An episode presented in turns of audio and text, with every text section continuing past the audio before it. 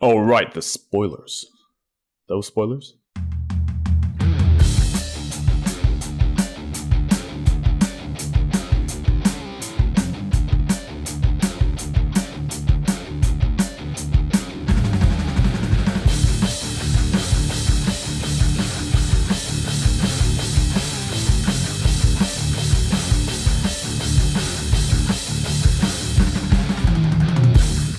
Welcome to this bonus episode of the Rumble Pack podcast. And we want to talk about a few special Marvel events that recently happened. Don't we, Will? Yeah, we do. Yeah, we do. Love a little bonus. Mm. Well, we recently watched through all of the Loki TV series, which we'd been waiting for for, I don't know, 18 months probably since it was announced initially. Can't remember. But Yeah. we've been, Yeah, probably around that. Yeah, and it was one of those early uh, random TV shows that were announced for Disney that we sort of, as we always do, we go, "Oh, what are they doing that for? That's going to suck." And then obviously, the closer it gets to release, we start realizing, "Oh no, wait, Marvel, Marvel uh, just don't really stuff anything up," even though we rinse and repeat, do that every time. But Why do we constantly doubt doubt them? Like, what, what is wrong with us? Well, actually, we, I wouldn't even say we doubt them that much. I think it's always, you know, will they actually, uh, will they find find that magic once again? Mm, You always have that question in the back of your mind, and uh, yeah, they do. So, yeah, and I think and here we are. And here we are, at the, finally, the, uh, more than 18 months later. It's funny, actually, isn't it? When we, we're waiting for these shows or movies to come for so long, and then once they come, it's they, you know, like it's a six six episode series, one uh, one episode a week, and then suddenly we're three months past it, and we're, you know, it's like how, how the hell does that part, time go so quick once it's come out? It's ridiculous. Because Definitely. it feels like a few Yeah. few weeks ago since we finished watching this, but uh, yeah, I was going to say, when did it even finish? It feels like it finished like three months ago. Or was it just a couple of weeks ago? I don't know. probably a couple of weeks, but yeah. Uh, so we're also, but we're also going to talk about Black Widow, which we saw at the, the cinema a couple of weeks yeah, ago. which we saw. uh, We saw it at the movies together. hmm, we did, How good's that? yeah. It was We got it in just before we went back into lockdown. yeah, we squeezed it in. We squeezed it Yeah. in on a dark and gloomy night out in the suburbs. it was. Remember how cloudy that it was? It was. Yeah, and we got home and there was f- complete fog, uh, like Silent Hill. And uh, we stood out in my backyard and it was just dead still. There was not a single sound in the distance and it was just a fog layer. It was actually scary. It was weird. Yeah, it, there was actually Yeah. because on a clear night you can see the city from yours of Melbourne, and you can also obviously hear a lot of cars going around anywhere, even street lights in the distance, Yep. and there was nothing. It was so weird. no. Yeah, bizarre. Yeah. Uh, Yeah. So we'll start with Loki, uh, which Mm. obviously features the amazing Tom Hiddleston reprising his Yeah. uh, his much loved role. Uh, Yeah. So what, He does a great job, he does do a great job. So as always. yeah, well, starting from the off the top, uh, what are your thoughts? Well, I look, I enjoyed the show. Like I definitely enjoyed the content content that it brought, but I I think as I watched it I just slowly faded away with my my interest. I Hmm. don't know why, and it seems to be not the I seem to be in the very uh, small minority of people that didn't think it was the best of the Disney Plus shows. Hmm. I've talked to so many people, everyone thinks, "Oh, that's the best one," and I just don't, I don't know, I just don't think that. But the first few episodes, anyway, I thought were fantastic. Hmm. Um, the the relationship, eh, the first couple of episodes between Loki and Mo- Mobius, their sort of back and forth buddy cop kind of um, uh, relationship was just really intriguing, and I really almost wanted the show to just follow that uh, storyline for the whole show. Like I was like, oh yeah, Hmm. Loki's just going to be part of the TVA, and he's going to go be like this time cop with Mobius, and that's going to be so fun. TVA being the Time Variance Authority, is that correct? yeah, it I believe. is. Yeah. So obviously that's not what we got, Hmm. but I did hope that was what we're getting. Uh, and yes, before and you know before Sylvia was brought in, who is uh, a variant of Loki, who's a woman. Uh, I really thought that it was going to be some sort of like dark Sith Lord variant of Loki that was going to be played by Hiddleston himself. Because the very, the end of the very first episode, we see this Loki variant in the distance in this like farm field, with lots of fire around him, and he's oh her, and he's got uh, like this sort of hood on. You can't see see her face, Mm. and it was just like really awesome scene. I was like, oh wow, what is that? Uh, it ended up being Sylvie, which again, not an issue, not a problem because she played the character well. But I guess the first few episodes really pumped me up for things that I expected that it didn't get. Mm. If that makes sense. Yeah. So, well, just and just for context, because and obviously this is going to contain spoilers as always, but the uh, the story sort of follows Loki because we say I think it's in Avengers Endgame when we when uh, Tony and is it Scott? I think they go back to try to get the, Yeah. the Tesseract from from when the Avengers were in New York in the original Avengers movie. Uh, Yep. so it's basically when Loki gets that Tesseract and disappears through his little warp hole that we see in the movie. We follow him from that basically, and it's sort of like him being caught up in this uh, this uh, yeah this time variant authority who come to find him because he's threatening to break open a new timeline, sort of Yeah. because he's escaped his fate, sort of thing. Uh, and then it Yeah. basically follows him as he's hired by the time uh, the TVA, as they're called, to track to find this other variant or version of Loki from a different reality again. And this Yeah. is where we end up meeting uh, Sylvie, who's a basically a, f- a female version of Loki. Uh, and yeah, this is all through about six episodes. Hmm. Um, Can I just say that when the show ended, uh, I, I don't want to jump. I know I'm jumping forward a little bit, but when I thought back on the show and how Loki's uh, sort of, I guess if if it's called his Nexus event, when he picked up the Tesseract in that moment and left through the sort of warp portal. Nexus being the split, sort of the splitting point of timeline, isn't it?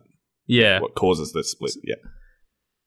Like why you know why can the avengers time travel back in time to change reality but loki picking up the tesseract and leaving breaks it? This is a burning I just- question, Will.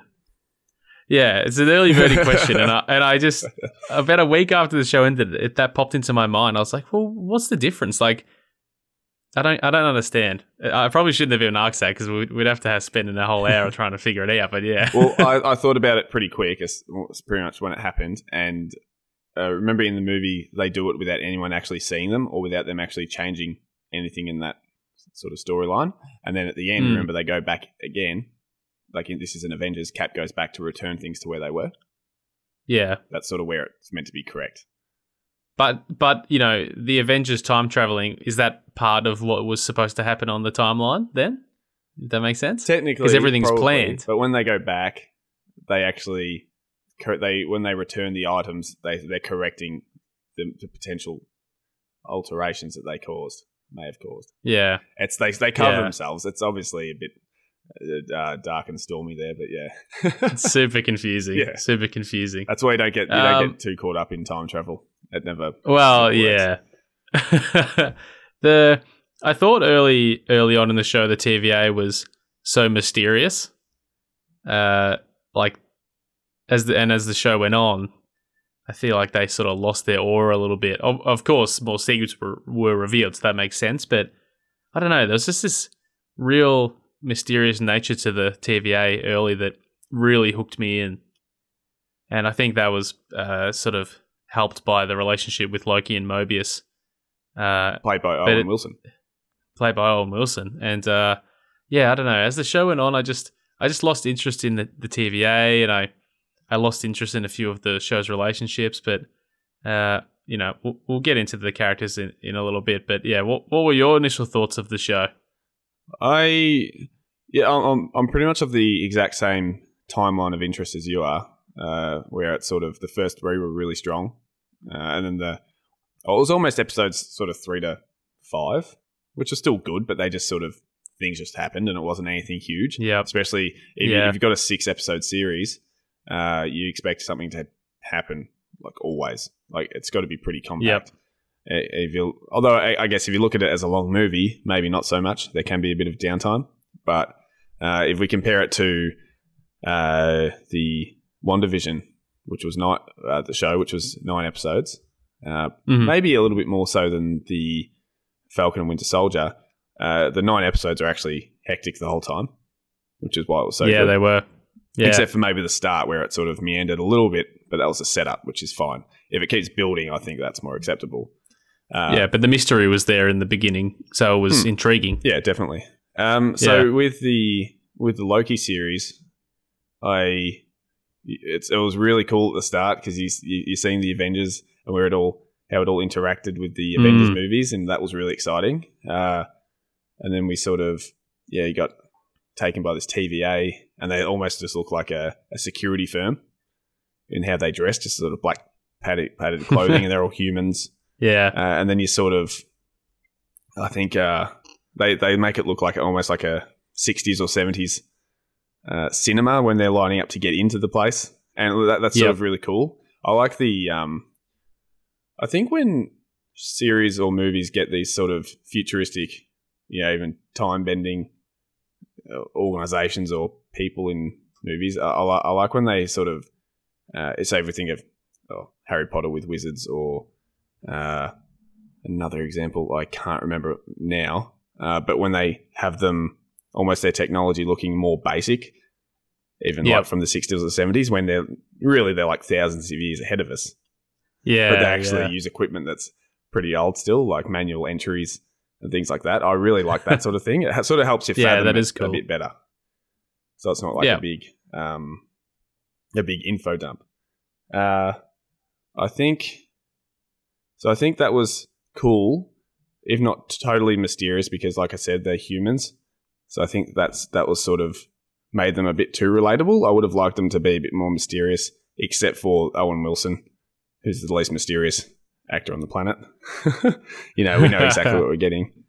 Um, but I mean, I Yeah. find it. ki- I found it kind of confusing that the whole everyone in the TVA was a human. I would have Hmm. expected different life forms to be involved. Hmm, definitely. Like they, like they only ever spoke about the sacred timeline that related to Earth. Hmm, They never spoke about any any other planets or, or any other events. hmm, Really, I, I think even in the uh, in all of the sort of Nexus events, uh, Loki and Mobius traveled to to find Sylvie, like all the sort of doomsday scenarios, which might I add is a very cool uh, idea. I think that was probably the most coolest idea in the show. hmm. The fact that Sylvie would hide out in timelines that would uh, end up in destruction because that would be the last place they would look because Hmm. you know how yeah why would they check it because it's gonna it's gonna end anyway it, Yeah. it just has an end point So her presence, her presence can't actually affect that timeline purely because Yeah. that timeline or that planet that she might have been on at that point is about to explode, for example. So if she goes there, if she goes there from the future, say if she, for example, they go to Pompeii, you know, they go there to test this theory out, uh, Loki and Mobius, and they go Hmm. there, and Loki's obviously looks modern to us, but futuristic to these people of Pompeii, thousand or Yeah. more years ago, and he's sort of, uh, you know, yelling at them. But because, yeah, because the the volcano's about to erupt, these people aren't going to be able to then pass on this information to someone from the future. so technically, there's a it's a void in the in their time monitoring. yeah much, yeah, it's really smart Mm, it is really. Cool. uh, I think what you said before the uh, about the first episode you know having the Avengers in there felt like a big deal I thought the most powerful scene of the whole show happened in the first episode where Loki sat down in Mobius' office and watched his future, Hmm. and he saw he saw that he murdered his ma- mother, um, and that he or sort of repaired his. caused the murder. I think sort of yeah. Oh, cause sorry, cause, Hmm. yeah, caused the murder. Uh, he sort of you know saw his relationship with Thor be repaired a bit, uh, and Hmm. with Odin as well, and then he saw himself be murdered by Thanos. It was just a really powerful scene, and Hmm. it, and and that and the fact that he could see the future through this uh, TVA really made the TVA feel quite powerful as well. Hmm. I think, and I, yeah, I, I don't think any scene really hit hard since that for the rest of the series, even the final episode, which people probably would disagree. But uh, and the reason nothing ever hit as hard is because, well, in my opinion, this show just had so much damn exposition. Mm, it did. Oh my god! Like there's just so many scenes where they just they would just not stop talking. Like two characters would just not shut up to each other, Hmm. and it was like they were actually talking, f- like like they were giving them lines for the sake of just talking, rather than the content being uh, applied to anything. Yeah, I get you. Yeah, You know, Hmm. it just just went on and on.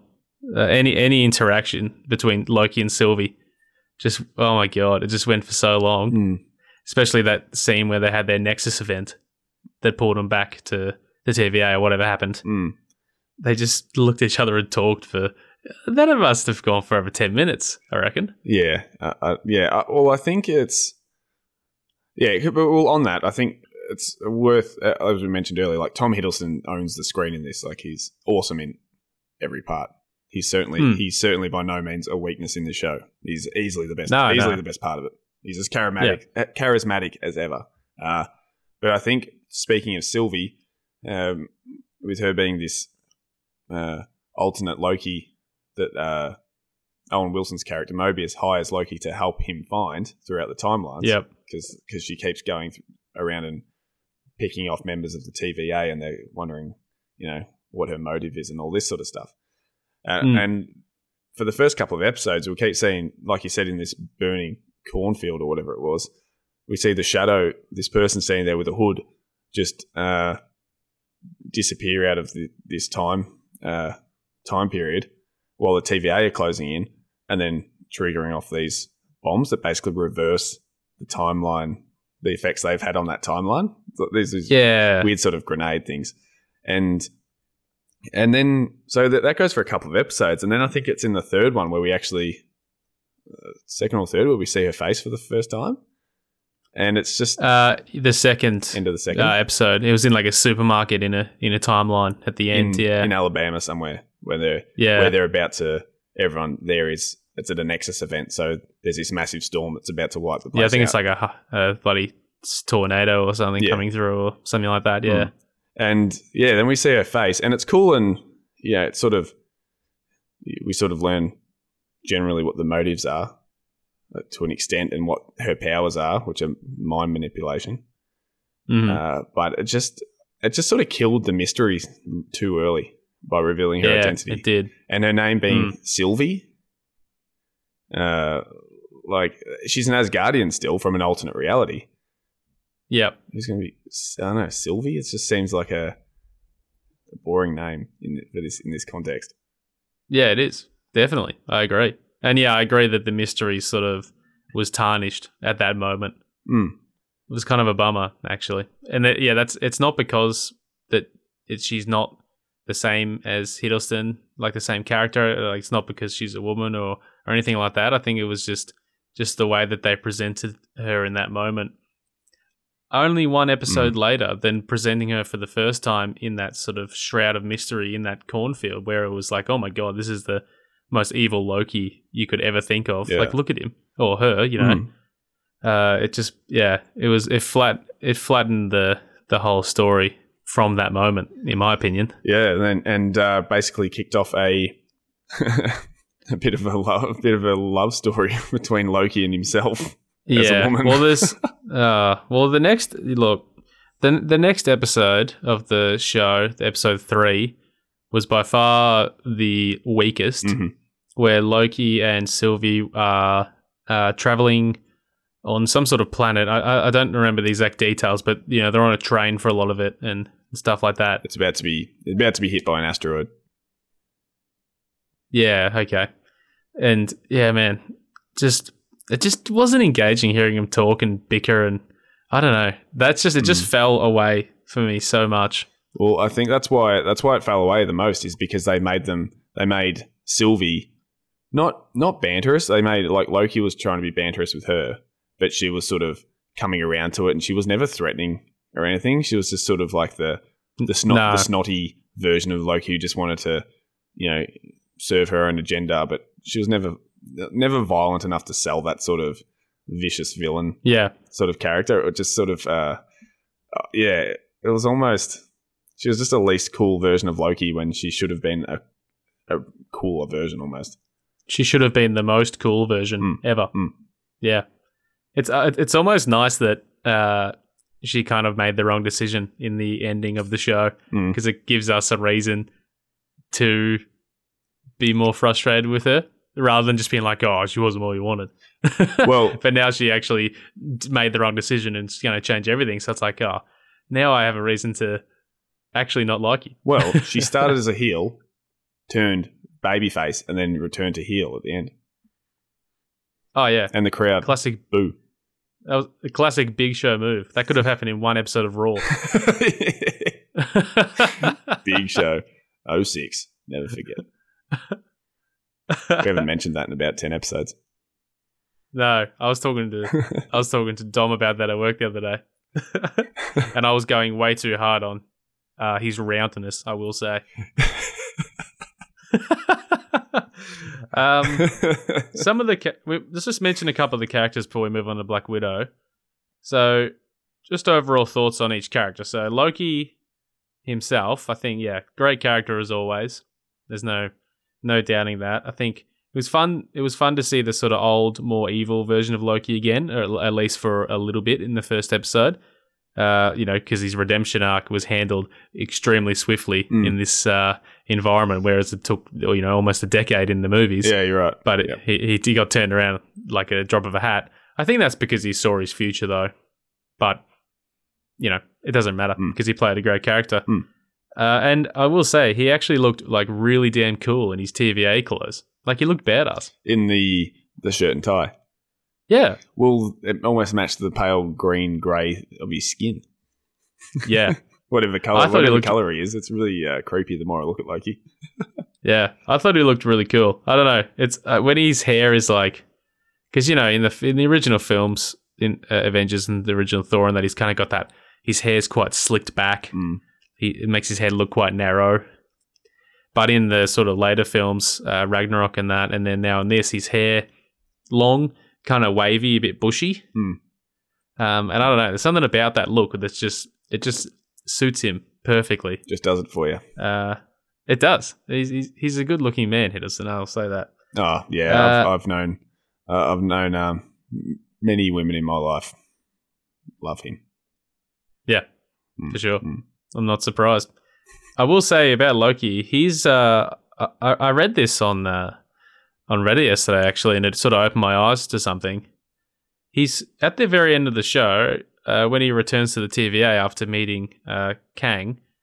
He's sort of in this crazed state, trying to find Mobius, and he's like really afraid.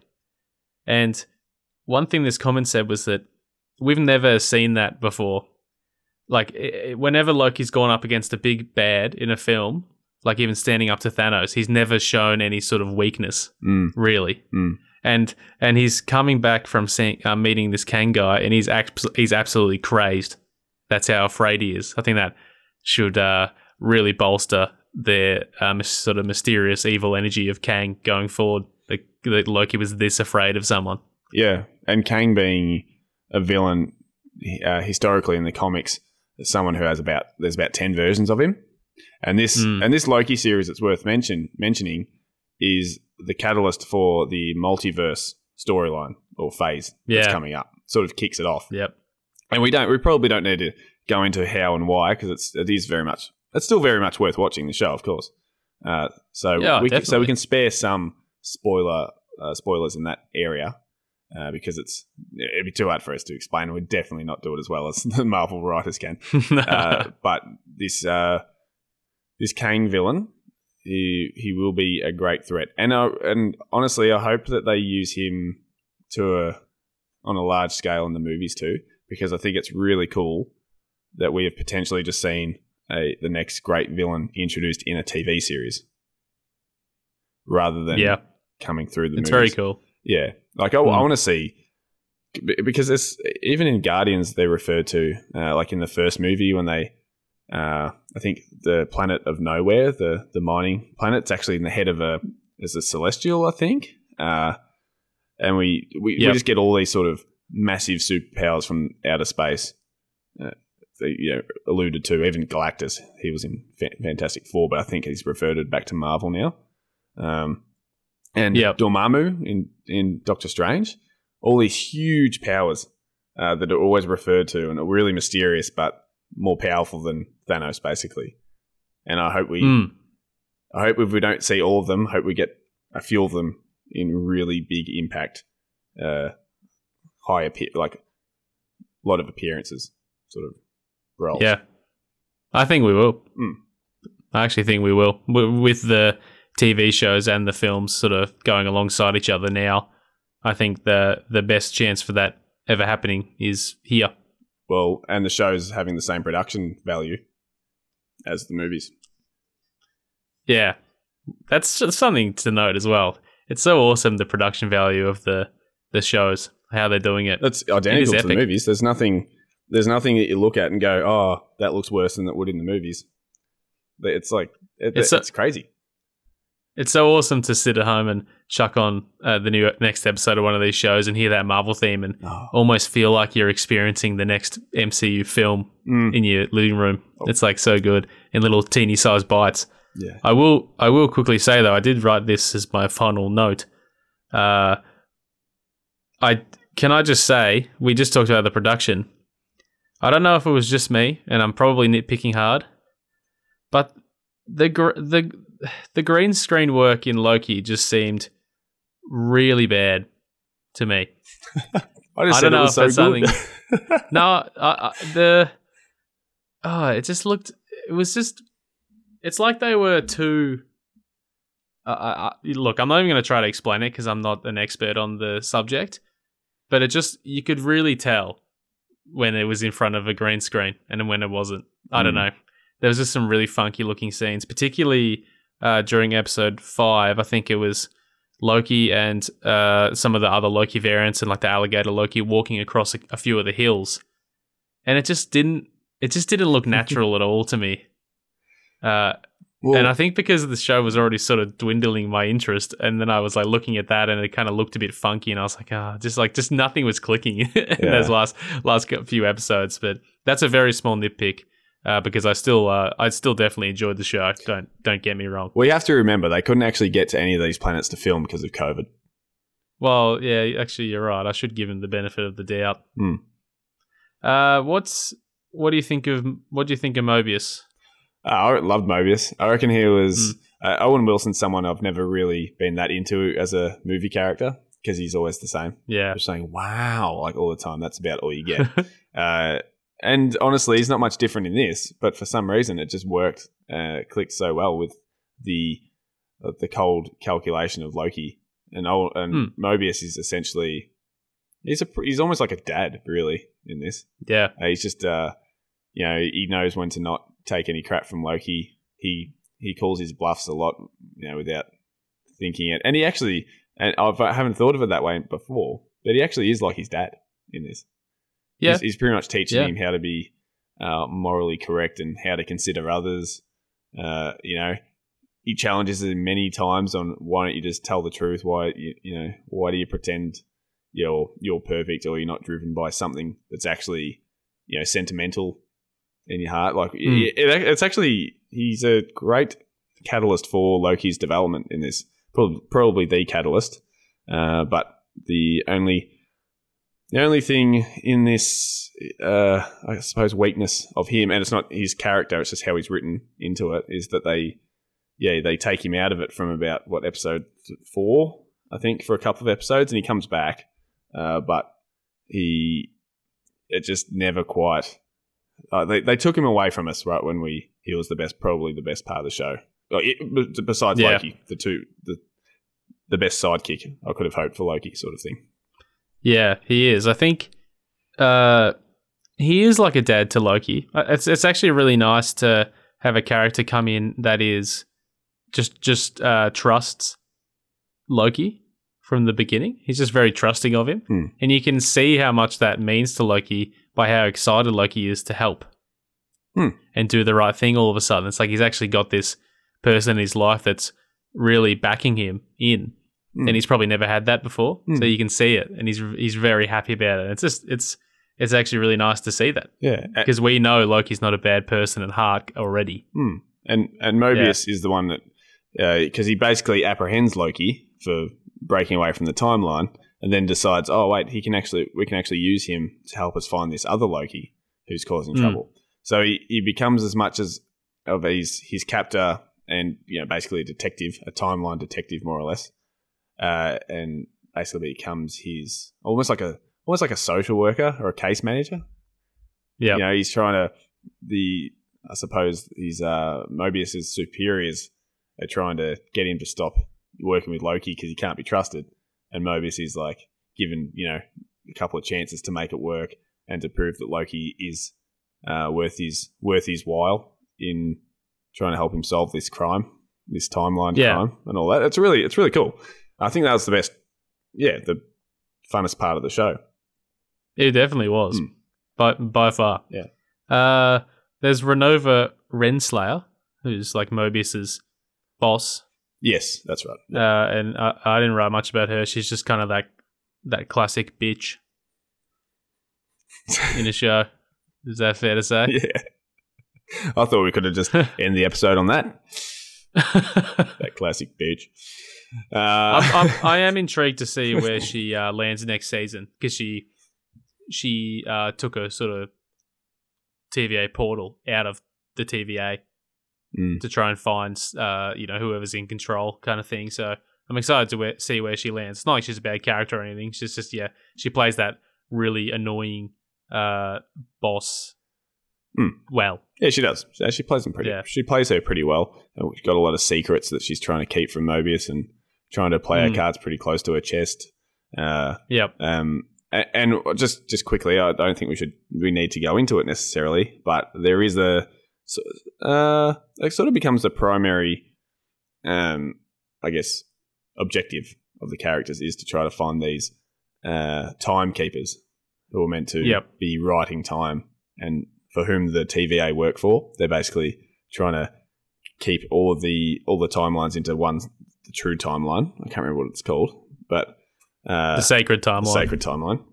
Trying to keep that all together uh, for the timekeepers, who nobody's ever seen, but we can just imagine them being these yeah real celestial, powerful beings.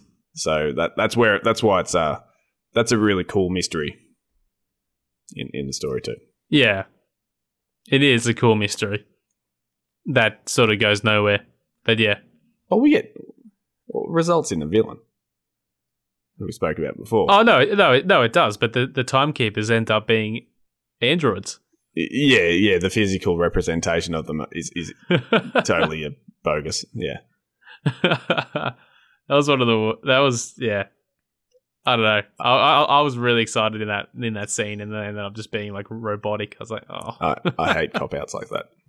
yeah, I, it let me down. Mm. Anyway, uh, yeah, he who remains, uh, who's he's not actually referred to as Kang in the show, so he's just referred to as he who remains. As far as I remember, I don't think he says his name, does he, or does he? He says Kodos. Kodos. Mm. Yeah. Everyone Okay. keeps. He's the poorer brother of Kang. You know, Kang gets into Kodos. Kang gets into everything. Kang even got into uh, Simpsons wrestling. Something we should talk Yeah. about here because I I was an, a great Simpsons wrestler. Yeah. but Okay. Kang was always in, and Kodos is forgotten. So you know, yeah, he was a. Um, of course, he only featured in the final episode, uh, and he didn't stop talking for about thirty minutes. I reckon. and I found him both interesting and very much a TV actor. So I'm keen to see how he goes in the movies because I don't want to underrate him. I don't want. I want to give him a chance because you're still good. But you know when you're just Yeah, when you're watching a character try to uh, like a trying to suddenly be really quirky. Oh, sorry, an actor Mm. try to be really quirky, and you can clearly see them trying to get a trying to show you in in a short period of time what their character is like, trying to make it their own, and you sort of go, "Oh, Yeah. stop trying so hard." It was a little bit like that, but I can see how it will be good in movies. well, I'm excited to see how he uh, plays the character in a different with a different personality because assumedly each version of Kang's going to be sort of different. Mm. Like there will probably be even Kangs that are good guys. Yeah, you're right. It will be So I'm ex- very so he'll he'll probably he's going to need to be an actor that can play a variety of roles. Yeah, uh, you know, be very versatile. So hopefully he's got it cut for him. Hmm. He's got it cut for him. Hmm. Is that a sentence? Um, nah, he was fine. I think it's quite a hot take, uh, especially from reading online that most people loved loved him and loved that episode yeah, they did. it's probably it's probably quite a hot take from us or me to say that I thought that he uh, was quite boring to listen to. Mm. But I think you know the resulting uh, there. Uh, what happens at the end uh, with the you know uh, Sylvie and Loki sort of fighting and the multiverse splitting and all that. You know, that's only going to help uh, the MCU go uh, keep moving forward in crazy and fun new directions. So Mm. it's it's all good with me. Yeah, it is worth the payload at the end. I think watching through the whole series as well, D- listening to how Kang, uh, and again we won't go into it because it's too complex. But if you Hmm. were listening to Kang explain what uh, basically what's going to happen if based on what choice Loki and Sylvie make in that meeting with him is really Yeah. really interesting, and it triggers yeah. Yeah. like I said, it triggers basically this next multiverse phase. Uh, so anything to do with the timeline, because it, it probably will. There are obviously a few holes here that we haven't touched on that would make a lot of sense as to you know how we know that it's Kang and all this sort of stuff. Uh, definitely watch the show because it, it, it oh, for sure. because I think timeline timeline jumping movies are always very interesting, but uh, they really hurt your brain. like they're a real struggle. So the fact that this is at least in six parts and it's spread out a bit makes it a bit le- bit, bit less intense. But as you said, there's Yeah. a lot of exposition uh, that can sort of be a bit of a dump, like a bit of an info dump. But Mm. I think they do pretty well for the most part.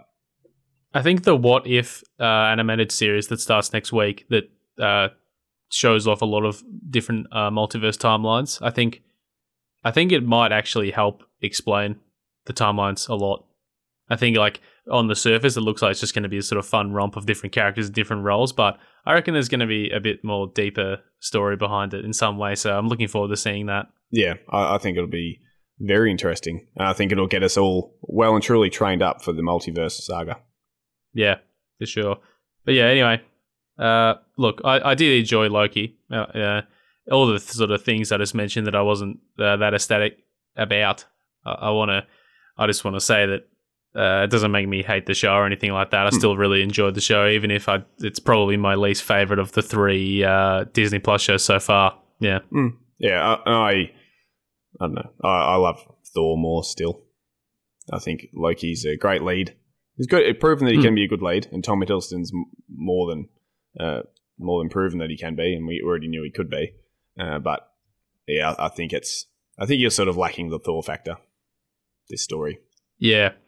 Well, uh, it's actually uh, nice the, that Loki, we got more Loki Hmm. because he did. Hmm. Obviously, he was dead in Infinity War. So the fact that we got more Loki on screen with Tom Hiddleston is a bonus.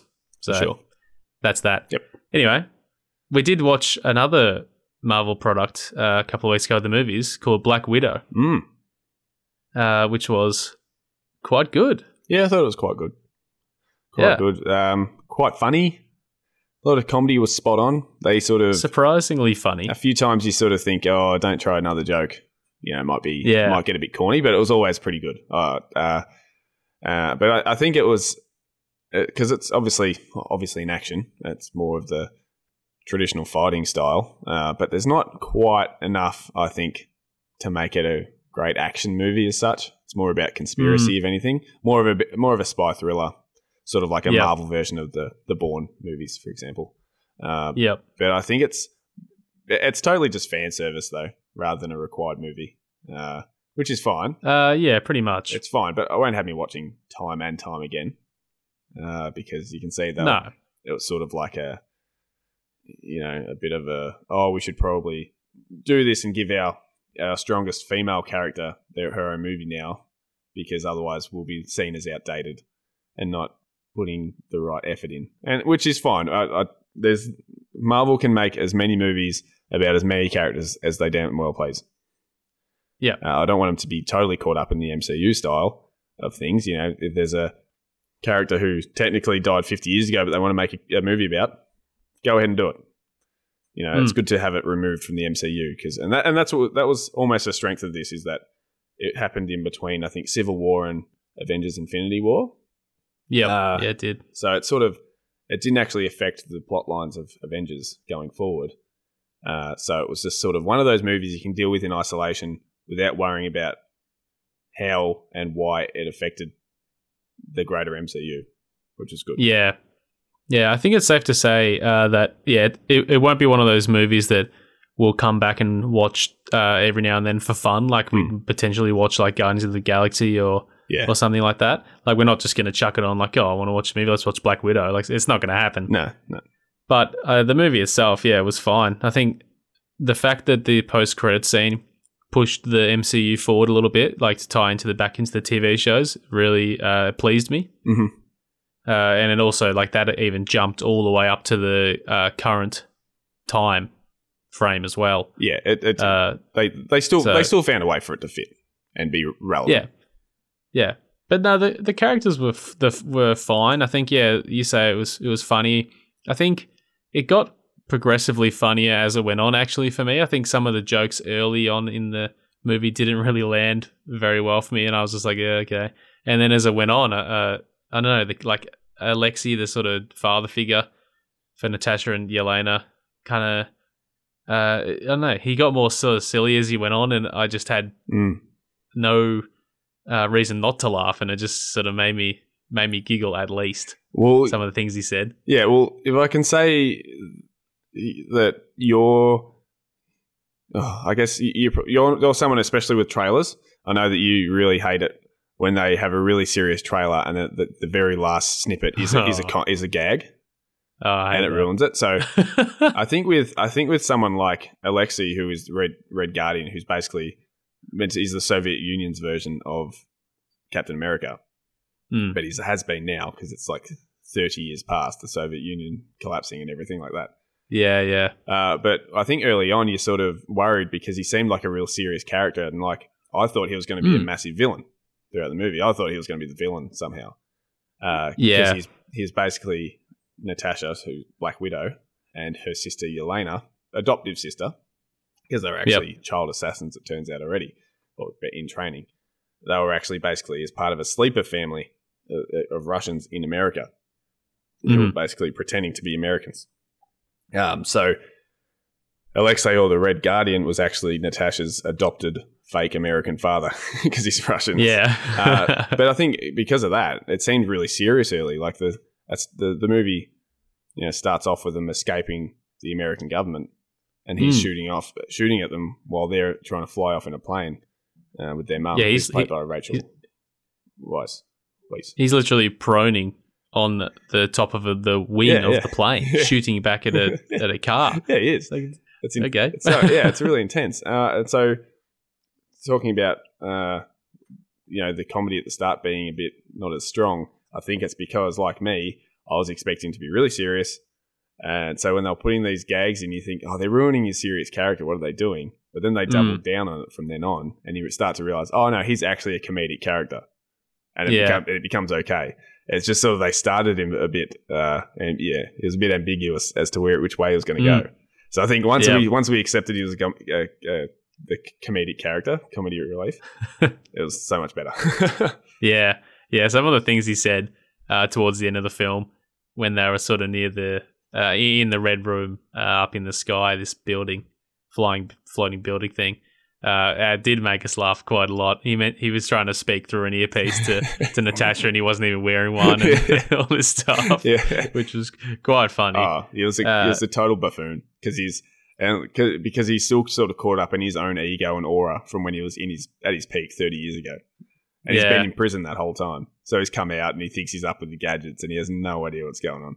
Yeah. So he tries to uh, try on his suit at one point in a house and he just squeezes it on. He looks ridiculous. and the, the like, uh, wife character is, uh, you know, getting all rowdy about it. It's quite funny. yeah, it is. It, it is. Uh, it is funny, and I think it. Um, I think generally the plot of the movie as well. I think it meandered along without ever reaching any real heights, Mm, except for literally reaching the, the sky high at the end. Obviously, Yeah. where they reach the base. Uh, Mm. So I think, I think the comedy. Thank God for the comedy. I think it would have been really. It might have been quite boring actually without the comedy. uh, yeah, probably. Mm. Because it's Yeah, sort it, of it would have been. yeah. Because I think it, I think if it was really almost adult, aimed at adults, like a Bourne movie, and they could really decide to go thick with the conspiracy and all the spy stuff, because it's all about the Russian spy service which is the I think the Red Room, Red Room, who abduct girls from an early age uh, and train up to be these assassins, like Mm. like uh, Black Widow or Black Widows, as they're called.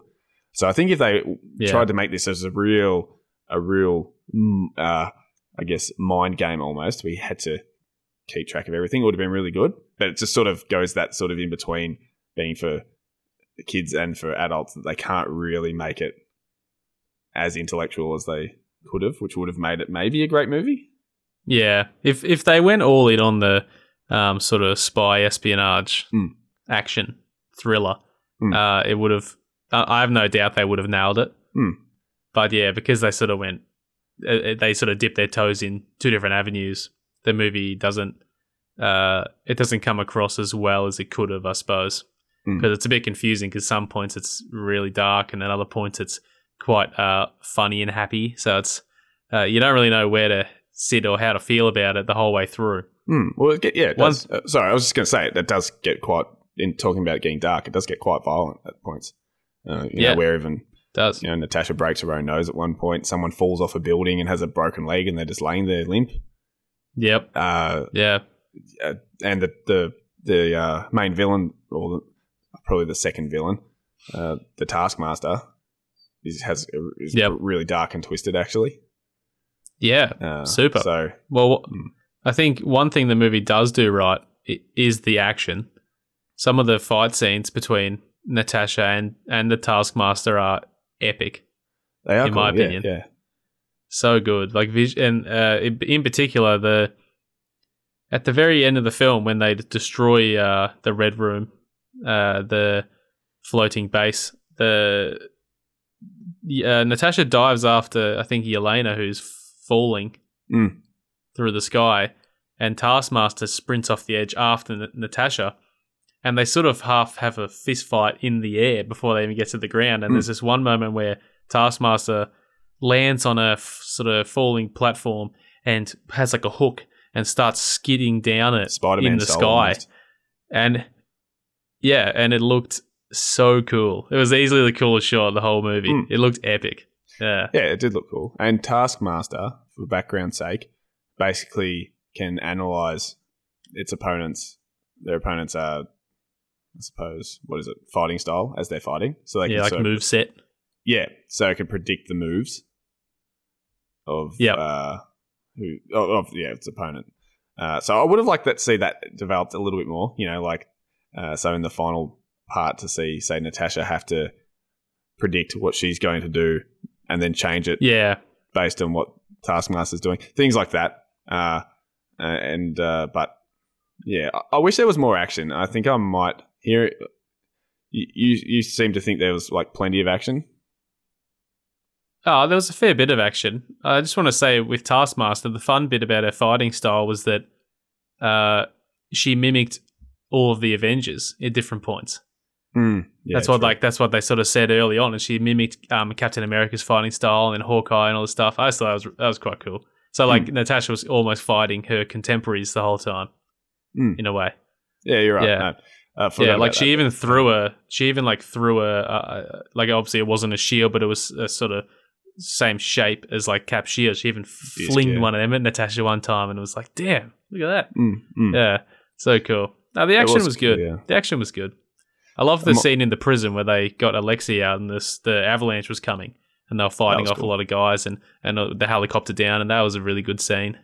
Mm. Well, am I being too greedy in wanting more action from Black Widow? Because I just feel I don't know. When I came out of it, I thought there wasn't actually that many fight scenes with her. Mm. Um, Maybe they were short lived. uh, Maybe they no, were quick and I don't and think so. I don't. I don't think you're being greedy. Mm. It's okay to want things. I wish there was less exposition in Loki. yeah, but I think, But- but, I think, and I think you're a dick because of that. Some people that listen to this probably will think that, yeah. no, I, I think there's, yeah, it's okay to want more action. Some people probably wanted more comedy. I don't know. It was just a decent movie overall Hmm. that I'm glad happened, and I really, and I'm glad that it happened in the timeline that it did. I Yeah. think it was a cool, cool place to put that film. Hmm. Well, and we also and we also get a couple of good uh, new characters as well. Uh, one, so we get Yelena, who is um, Natasha's basically adoptive sister. They're not biological, but they grew up together based Yeah. on this fake family they had in America. Uh, and that's a that's a strong theme throughout the movie as well uh, about them all trying to understand if they ever had family, if they ever have any genuine memories to hang on to. Because Yelena really wants Yeah. really wants Natasha to openly tell her that that family those that fam those family moments that they had when they were kids she actually cherished because Natasha's Yep. hesitant at the start you can see that she doesn't want to show any weakness or anything she's saying yeah that, that wasn't a real family it's not real it's not real but you can see deep down Natasha really wanted it to be real as well uh, Yeah. so when they do get reunited with Alexei and Melina who uh who is also a Red Widow uh, Black Widow it turns out uh, they all are sort of grasping for a bit of belonging with each other, but not Yeah. quite sure how to do it. And it's really sweet. I, I think it's a, a, really, oh, I guess, huge development moment for Black Widow and understanding her past. Um, they don't. Hmm. I don't think they go into. I think it's in Avengers: Age of Ultron where they sort of have flashbacks of Black Widow and she's through the real dark, almost like Yeah. ballet style. You know, Yeah, it's when uh, and, it's when Wanda's twisting her mind. and I, Yeah. yeah, so we don't see anything that dark of her past again, No, which I thought was a bit lacking. It would have been good to really sort of twist the knife in a way to sort of for us to feel like how much she actually needs this family. Uh, Yeah. but I, thought- I thought though that family dynamic was really important and really good. yeah, it was. It was just nice to see Natasha uh, find find something real that made her happy. I guess. Mm. because we don't really like pointless accomplices where they just, you know, we get a hero and they just whack a damsel in distress onto them just for the sake of having a Mm. character because they usually suck. Uh, Yeah. But having Yelena work with Natasha, she was almost a very close to a co-protagonist. She was nearly she stole the show in a lot of ways. Yeah. Yeah, she did. Well, I think that was on purpose too, because if we can just quickly speak on the post credit scene, Yelena uh, is visiting Natasha's grave. Uh, spoiler alert: Natasha's died in Endgame. So the time has moved forward to there, and uh, yeah, she's visiting her grave, and uh, a lady walks up to her. I, I, I, can't remember her name now. I, I was talking about it at work last week, but I forget what her name is. Uh, she's played by Julia Louise Louis Dreyfus. Dreyfus, Yeah. uh, who's like Elaine from Seinfeld, and uh, she also featured in the Falcon and Winter Soldier, and she sort of is the agent for uh, the U.S. agent uh, who was the new Captain America, Hmm. and she shows Yelena a picture of Hawkeye, Clint Barton, on a like an iPad on a tablet to her, and says that th- he is the reason that Natasha died. Hmm. Uh, so it, it makes sense that Yelena was such a big part of the film because it was almost a passing the torch moment of, you know, you're sort of the new Widow character. And now here we go with the Hawkeye show. Like, there's obviously no doubt she's going to feature in it now. Well, uh, and and her character name is uh, Valentina Allegra de Fontaine. Aha. Uh, Of course. Why, why couldn't I remember that? it rolls off the tongue. Uh, the um, well, I actually love that Jer- uh, like the Jeremy Renner's coming back as Clint Barton again, Hawkeye. Hmm. Because Yep. everyone remember how much like early on we're talking probably back end of phase one into phase two. Everyone Yep. was so almost annoyed about how much Hawkeye was in there and how useless he was. And he came back in Endgame as being really dark and violent as this vigilante character. Uh, but, Yeah. but I, I've always liked him. I've always just seen him as as useful as Black Widow and everything. And everyone just finds him really lame. I reckon he's great. Uh, there's no reason to dislike him. It's just that he's, uh, w- yeah, I think with Avengers, uh, the first film, he just he just looked not as cool as the others. Like, Yeah, because he just doesn't he doesn't have any sort of special powers except for very good aim. Because like even uh, you know even in event if you go back and watch Avengers, you know you got Black Widow down on the ground, you know kicking ass for a bunch of the uh, monsters, and and things like that. And you can visually see her, you know, flipping around, doing kicks and stuff. And then they have like a sort of two to three second uh, uh, cut to Hawkeye, and he's just like up on the corner of a boon, just going, pew. But it's like, it's, it's, you don't, you're not visually seeing him do anything. There's no payoff to anything he does. Like, you literally just see him shoot arrows into the distance. Like, it doesn't mean anything. Hey, every group needs a Mick Foley. he's more no, he no. Mick Foley is more than that. Okay, he's the Mick workman. Foley is more than he's that. the workman who puts everyone over, makes them look better. Yeah, I suppose that's a fair comment. uh, no, I'm glad um, Jeremy Renner's going to play him again in the show. I think it's going to be cool. I'm excited for it. Hmm. I think that comes out this year, actually, at the end of the year. What show? Hawkeye, the show. Oh, there's a Hawkeye show. So I I didn't realize. This was that's what I'm me. saying. Like that's why the post credit scene for Black Widow is important because it'll lead into the show. Mm, mm-hmm. I get so. It's fun that it's fun that they're like using the, that post credit scene to to push back to Disney Plus. So they're going to go back and forth. It's it's very cool dynamic they've got now. Mm, it is good. I, I hope that uh, I do hope that the movies can stand alone though. I don't want them to I want them to be. I don't want to be reliant on the shows. I'd love for it all to be tied in well and complement mm. each other really well. Uh, but you know, we're talking about uh, the Loki show uh, and how that the end of that is the catalyst for the multiverse. I don't yep. want anyone who can't afford to have a Disney subscription to uh, and watch it to miss this entire part. Like I want when when the multiverse saga starts in the movies. I want people to be able to understand from the start uh, you know, where this, how this was triggered. I don't want them to have to go, mm. oh, wait, no.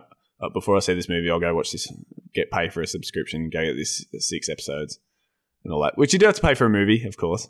But, you know, I just, I just hope it's not totally. It's wrong. a good point, actually. And uh, I did see a uh, someone sort of put an article on Twitter the other day. I didn't read it, but the headline was, you know, is it too is it too far gone now to like find a solid entry point into the MCU for people that have never seen it, except watching it from the start. But that's such a big undertaking now. Mm. Like if you're not in by now, it's it, it's very hard to get in. You yeah. have to commit so much time to catch up. Uh, I so think, I think you get the, you'd get the gist anyway. If you really loved it, you'd watch it from the start anyway. And that first, oh, that first, sure, and that first phase is very foundational. There's nothing vital in there. No, for, not for really. the sake of the uh, the you know underlying plots. Yeah. Well, it's been nice to chat about these two. Hmm. Nice to chat about them. I think we'll be we'll we probably uh, just come back every sort of two MCU events and have a little chat about it, like group them together. Mm. And the next two coming are, you know, the What If animated show, and then I think Shang Chi and the Ten Rings mm. is in cinemas. Is it Ten Rings or Seven Rings? I always forget. Uh, I think it's ten. Ten, yeah. I think, yeah, it, uh, and they're, they're, two completely new concepts to us, so I can't wait. Yeah, so I think we'll be back to talk about those for sure. Mm. But overall, Black Widow, we liked it. Loki, we liked it. Have yeah, a look. It was, it was fun. Yeah. Mm. yeah. We love the MCU. That's all that matters. That's all that matters. Yeah. Yeah. All right. Well, thanks for joining us, guys. Thanks for the chat, Will. It's great. Yes. Thank you, as always.